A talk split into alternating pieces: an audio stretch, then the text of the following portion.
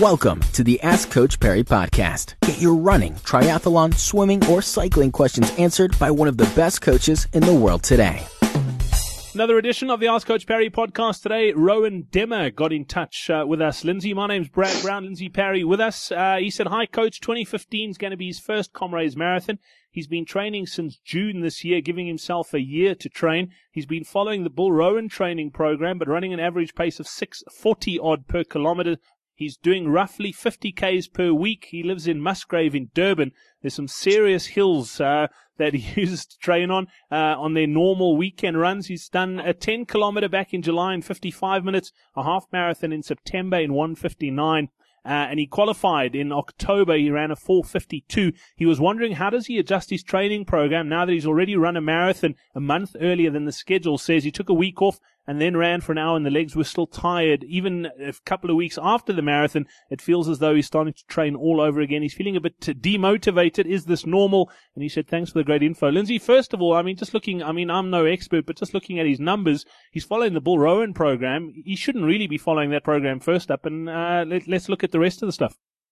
Yeah, so he shouldn't be following the Bill Rowan program. He should be following the finishers program, but on the plus side, he has taken a slightly sensible approach in that he hasn't tried to force the Bill Rowan training paces and he has been running probably bronze training paces. And if we look at his 10K and his 21K, then he's probably not too far off by following the bronze paces.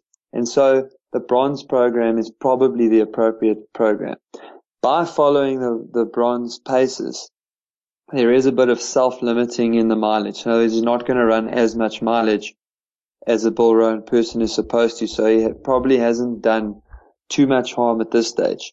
Looking across his three races though of 10 and then into the half marathon and then into the marathon, he's got a nice transfer from the 10 into the half, which means that he probably had enough time in training between the two. But then he really struggled in his qualifier. And that tells me he is a month ahead of the program and it tells me that he is, was a month light on training. And so that marathon is probably not a true reflection of his ability as a marathoner. So I would recommend moving forward now that he does take, he's taken the best part of two weeks. I would take another week off. And the fact that his legs are so tired also indicate to me that he just went a lot further beyond what he should be doing now by running that marathon when he did. So take another week of just training a little bit here and there.